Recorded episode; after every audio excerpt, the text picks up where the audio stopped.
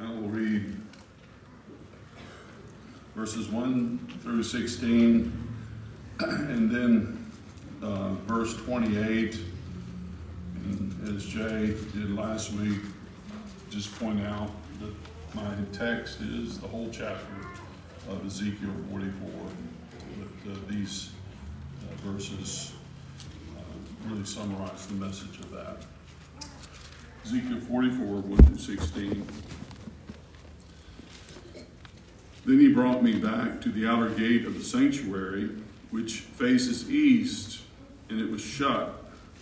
And the Lord said to me, This gate shall remain shut, it shall not be open, and no one shall enter it, for the Lord, the God of Israel, has entered it. Therefore it shall remain shut. Only the prince may sit in it to eat bread before the Lord he shall enter by the way of the vestibule of the gate, and shall go out by the same way. Then he brought me by way of the north gate to the front of the temple. And I looked, and behold, the glory of the Lord filled the temple of the Lord, and I fell on my face. And the Lord said to me, Son of man, mark well, see with your eyes, and hear with your ears all that I shall tell you concerning all the statutes of the temple of the Lord and all its laws. And mark well the entrance to the temple and all the exits from the sanctuary.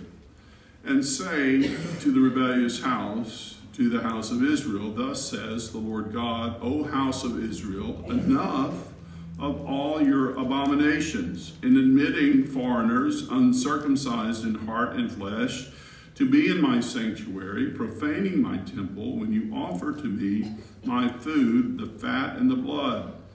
You have broken my covenant in addition to all your abominations. And you have not kept charge of my holy things, but you have set others to keep my charge for you in the sanctuary. Thus says the Lord God No foreigner, uncircumcised in heart and flesh, of all the foreigners who are among the people of Israel shall enter my sanctuary. But the Levites who went far from me, going astray from me after their idols, when Israel went astray, shall bear their punishment. Then shall the ministers in my sanctuary, having oversight at the gates of the temple and ministering in the temple, they shall slaughter the burnt offering and the sacrifice for the people, and they shall stand before the people to minister to them because they ministered to them before their idols and became a stumbling block of iniquity to the house of Israel. Therefore I have sworn concerning them, declares the Lord God, and they shall bear their punishment. They shall not come near to me to serve me as priest, nor shall nor come near any of my holy things and the things that are most holy, but they shall bear their shame and their abominations that they have committed Yet I will appoint them to keep charge of the temple, to do all its service and all that is to be done in it. But the Levitical priests, the sons of Zadok, who kept the charge of my sanctuary when the people of Israel went astray from me, shall come near to me to minister to me, and they shall stand before me to offer the fat and the blood, declares the Lord God. They shall enter my sanctuary, and they shall approach my table to minister to me, and they shall keep my charge. And then verse 28, which summarizes the middle section of these verses. This shall be their inheritance. I am their inheritance and you shall give them no possession in Israel. I am their possession. Heavenly Father, bless to our understanding the reading and the exposition of your infallible, inerrant word. We ask in Jesus' name. Amen.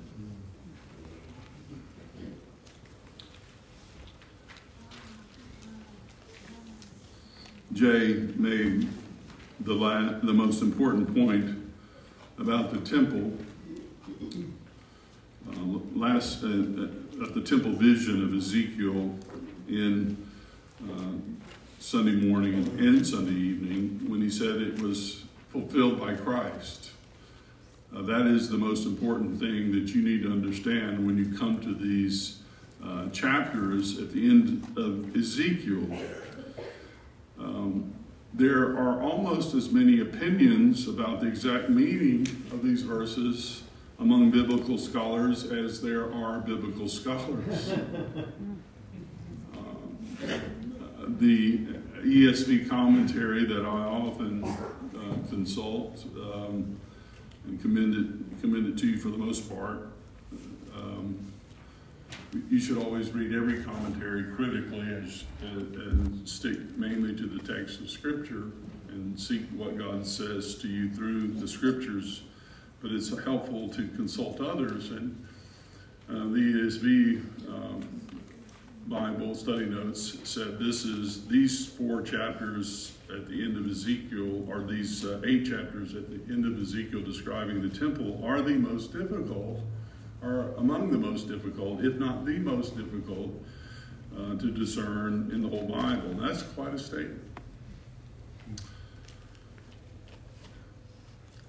I, my uh, conviction is that the main things about the scriptures are the plain things. And I think there are some plain things here that we can certainly understand when we remember the whole context of the book of Ezekiel and, and Ezekiel's main purpose, going back to the first chapter of Ezekiel. What was Ezekiel's, what was God's purpose in revealing himself to Ezekiel? And that is to see the glory of God.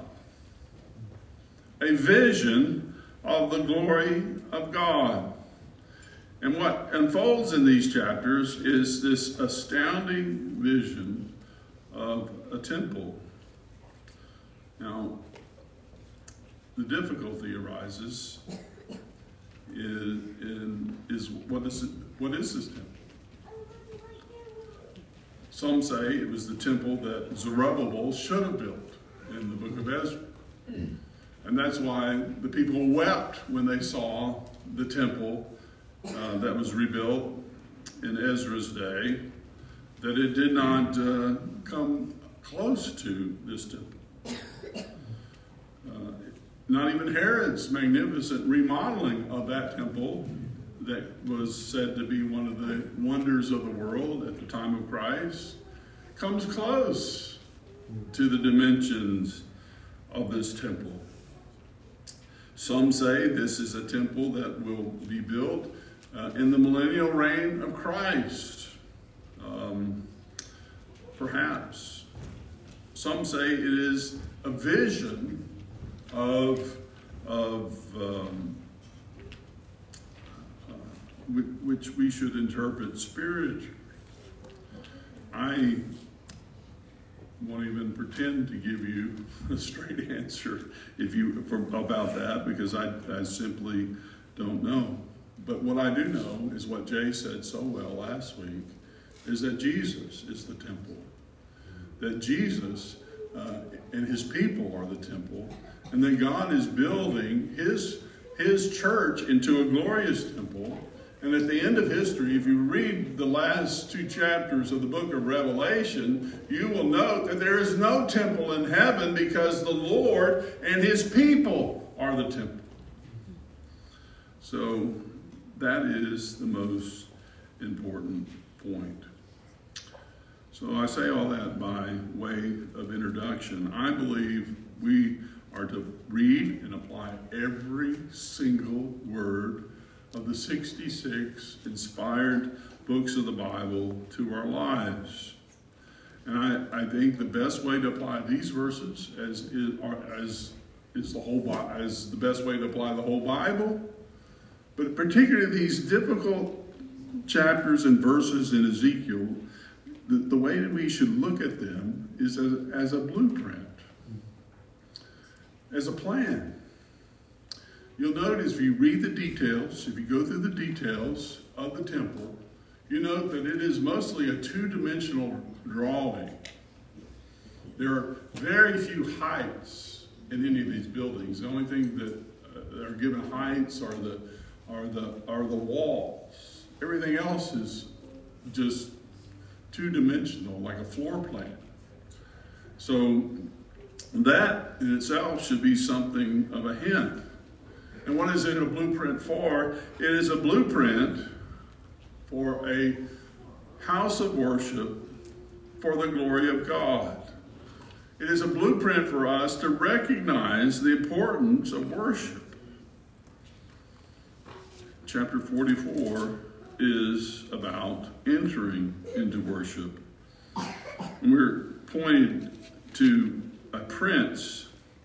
And the question arises is this the prince that has been referred to previously, which was obviously uh, David and, and, and David's heir, which obviously and completely pointed to the Lord Jesus Christ and his fulfillment of this scripture as of all as well as all of scripture.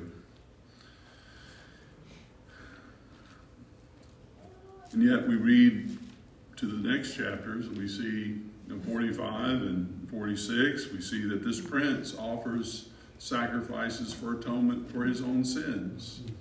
So it's difficult to say that this prince is the Lord Jesus because he had no sin. He was pure and spotless. So we can't say that this prince is the Messiah as emphatically as we can say he is in chapter 34 of Ezekiel and chapter 37 of Ezekiel when David is explicitly called the prince. This is another prince. Scholars think that he's the, the second priest in charge of the temple. Uh, incidentally, in Hebrew, that word is Sagan. I don't claim anything. that he had the one, he was the one that had the right to go into uh, the temple at the command of the king.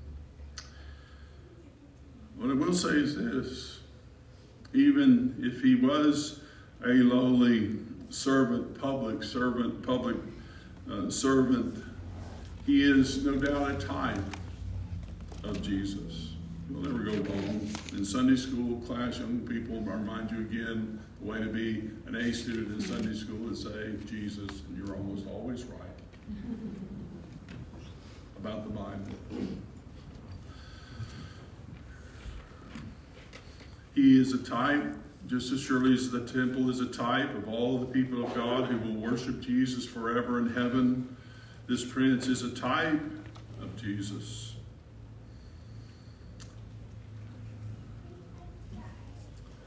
He's told very specifically that he should, uh, he alone has access to the gate, but he doesn't go straight through the gate. He has a little vestibule over to the side that he goes around the gate, that he goes in. And therefore, uh, this gate is open only to the Lord. Only the Lord can enter this gate. And only this particular officer can sit in the presence of the Lord and eat at table fellowship with the, the Lord.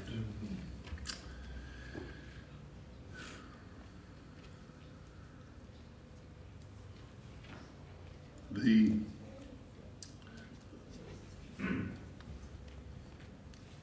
entryway into the presence of God is shut up only to the Lord Jesus and his people who are in Christ. And I think this is a picture of the gospel.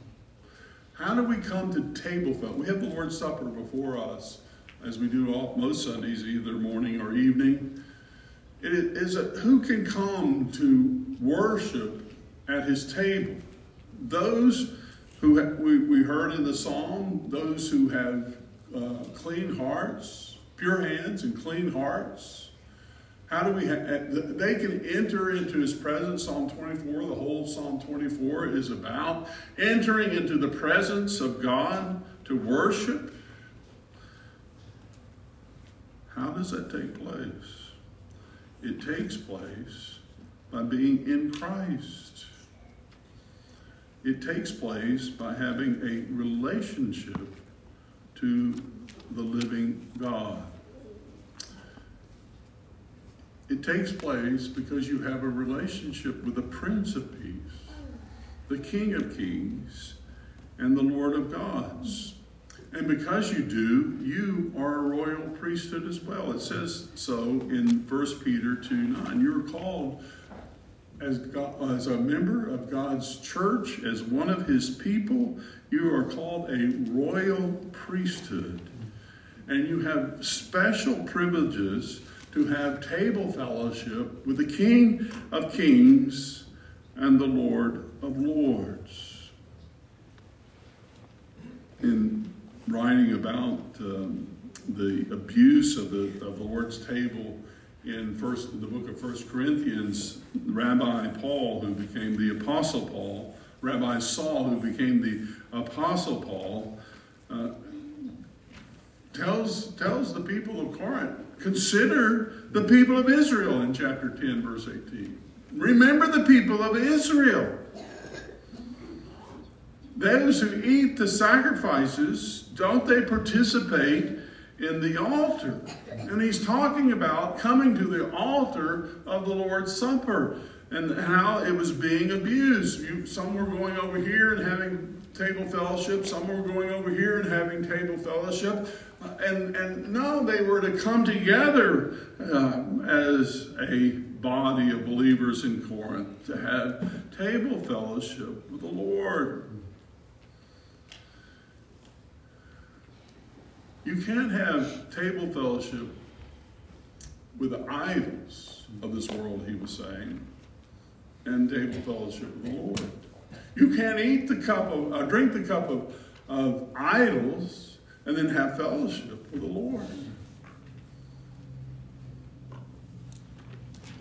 Only those who have the royal privilege to enter can enter. And if you are a child of God by faith and trust in Christ alone, and if you are you are demonstrating that through through trust in Him alone and repentance, then you are invited to come and sit at the King's table.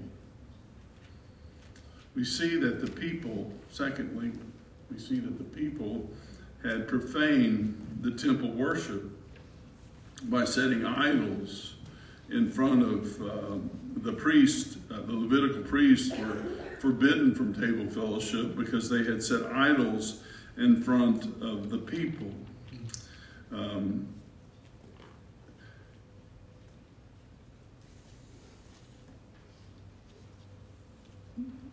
he tells um, Ezekiel to mark the entryway, to make the entryway to the temple plain. It's really interesting to me to look at that.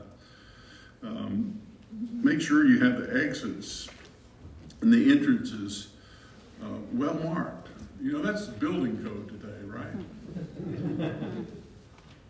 if you read any uh, any um, books about church management, which I rarely do, but occasionally I do, they always talk about signage. You know, you got to have a good signage. You know, you know our exits are well marked. You get on an airplane, they always make sure if you're able, if you're sitting near an exit door, you're able to take the door off. always, always get nervous when they say that speech. But it's important to know where the exits are. It's important to know where the entrances are. And, and, and, and so it is in the temple. It's important to know how you can come in and how you can leave for the worship of God. that privilege of, of entrance and exiting had been abused by the Levites. And because their sin was so great, the majority of the Levites no longer had the privilege of bringing the sacrifices to the table themselves. I think there's a very important point of application here in terms of the ministry. Um, again, as we said in our confession of faith on repentance, there's no sin uh, so great that it can't be forgiven. But sometimes there are sins that are that by especially ministers of the gospel that are so great that they're disqualifying. And that's exactly what we see here. These Levites weren't excluded from the temple. In fact, they were given a job, an important job, to guard the exits and guard the entrance. and to, uh, to be a doorkeeper, as Psalm 84 says, to be a doorkeeper in the house of God. But they were not allowed the ministry of the table. We live in an age where we have, uh, in the desire to grow the church, we have this incredible uh, desire to bring people in, and that's the right desire. But we want to bring people into the church according to the right means. And the right means is through the entryway. And what is the only right entryway into the presence of God? The only right entryway is through the Lord Jesus Christ, through faith and trust in Him alone, and the salvation that is offered in Him alone. The entryway is well marked. The Lord Jesus even describes Himself as the gate through which we come in and have fellowship with Him, in which we go out into the world to be a witness for Him. They had broken faith with God and therefore had been disqualified from the ministry of the altar. Um, there are disqualifying sins for service. We need to note that.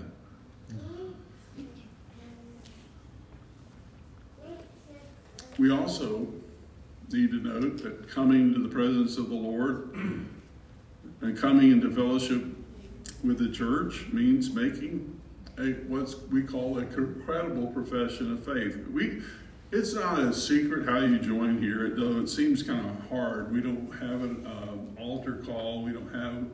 We, we try to make it known that what you need to do if you want to become a, an official member of Covenant Church, you need to come meet with our elders and hear and share your testimony of how you came to faith in, in Christ alone and are seeking as a, as a as a uh, uh, result of that to live as a follower of Jesus Christ, to be his disciple. And, and we, we take sinners of all kind into our membership who are able to make that confession of faith.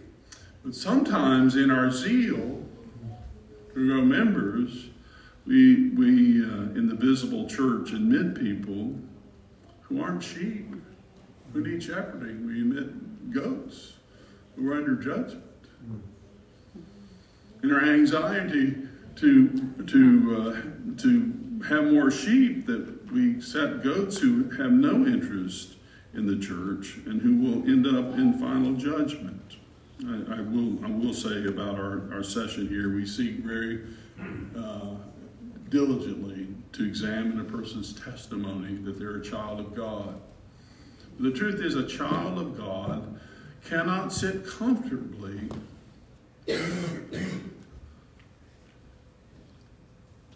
in a place where maybe, you know, there may be members who are unconverted, but the worst thing is to have ministers who are unconverted. One of the fathers of the Presbyterian Church in the United States was a man named Gilbert Tennent. You should look him up, Gilbert Tennent. He famously gave a sermon entitled The Dangers of an Unconverted Ministry. And the results that, that uh, it brought about, and just as dangerous as to be having unconverted members who come and eat and drink judgment on themselves, it's a danger, even a greater danger. And this is why uh, uh, there's this judgment on the Levites. Uh, unconverted ministers not preaching the gospel because they don't know the gospel and have never apprehended it themselves.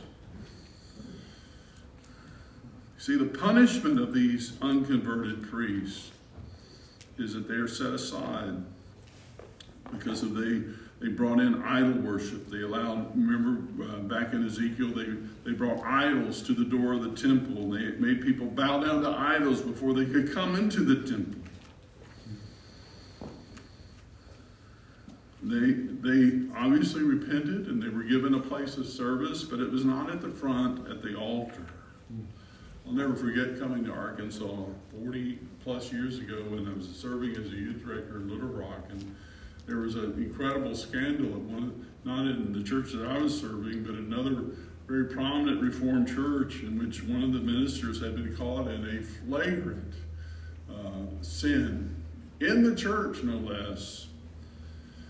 And, and rather than stepping aside from the ministry, that man continued in the ministry and destroyed that church, damaged the testimony of, of, uh, the, that, uh, of, of Christ. He was a prominent scholar and Bible teacher. And it, uh, it, it reverberated in such a way that it it totally uh, disgraced himself and the church. There are disqualifying sins that occur. Uh, the Bible's very plain. James chapter 3, verse 1, it says, Let not many of you become teachers. Uh, we have, we have a, a, an overabundance of uh, ministers in our, our present denomination. And I wonder if this verse is ever heeded. Not, let not many of you become teachers lest you incur a stricter judgment. And as I've grown older in the ministry, I understand more and more what that means. This text is telling us what it means. The Levites are set aside. Their ministry is given to a set of the Levites, and that is, uh, verse 15, the sons of Zadok David's a, you know, in Israel. I wonder if he's he's going to be the, the priest in the new temple. I'm just kidding. it, it's a very uh, ordinary Jewish name as well. It uh, it means righteousness, and so uh, the priest, the line Zadok goes back to David. They were loyal to David when when he had the battle with Saul uh, and, and the um, turmoil that took place when Solomon succeeded um, uh, David, and then later on when Solomon died and the kingdom was divided between north and south. It was the, the priests of the line of Zadok who were loyal to the temple worship. And because of that, they had this family blessing upon their line of priests. priests. Their righteousness was not based on their family name, even though it's such a wonderful name for priests. Righteousness, the priests of righteousness. Think of that.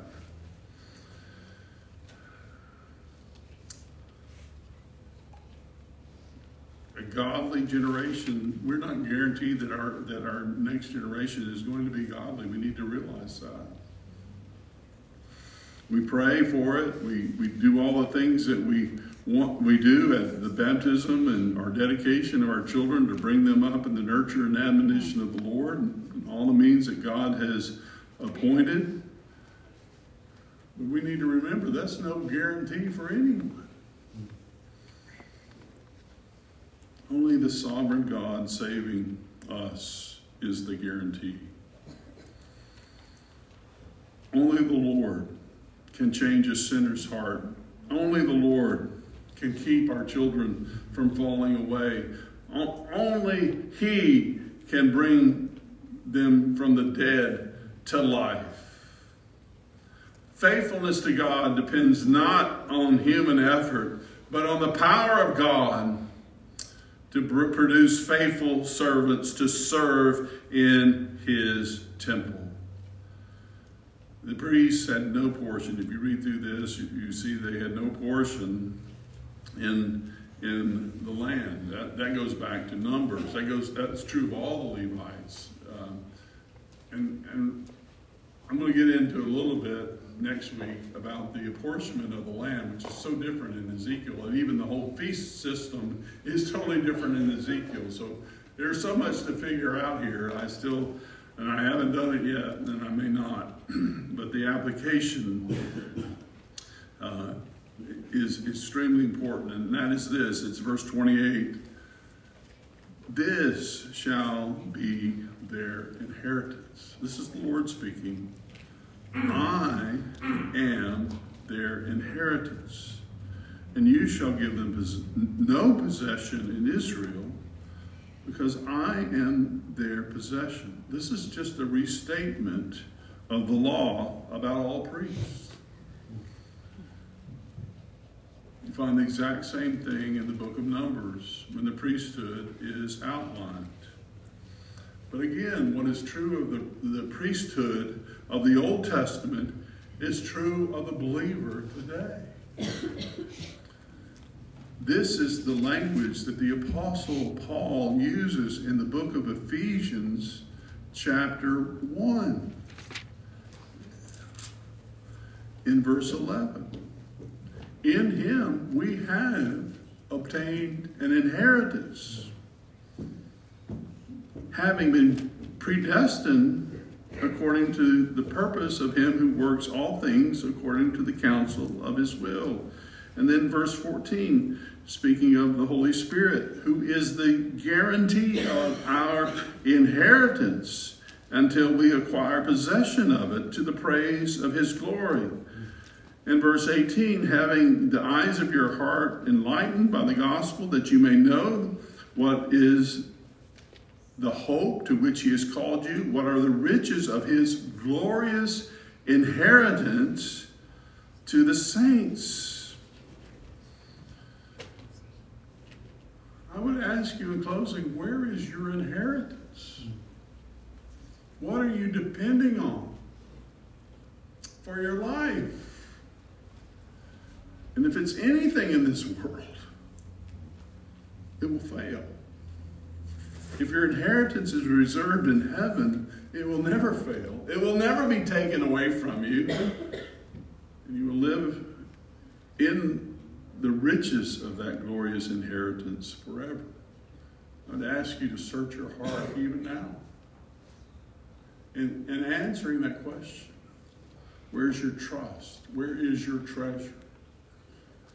Where is your confidence? Is it in Christ alone? If not, I urge you to repent and believe and put your faith in Him alone. Let us pray. Father, forgive us for always looking down at this earth and the things in it. Turn our hearts away from the world, the satisfaction of our own flesh. Turn our hearts to the Lord Jesus, who alone can meet our ultimate need, which is to be in your presence. Thank you for this opportunity through the ordinary means of grace to read your word, apply it uh, uh, to our hearts. If there's anyone here who's yet to come to understand that Jesus is their inheritance, nothing else matters, may in this moment they believe it and receive it and be filled with the joy unspeakable which is the result of, of the blessed hope that we have. We ask for this now in Jesus' name. Amen. It's now worship.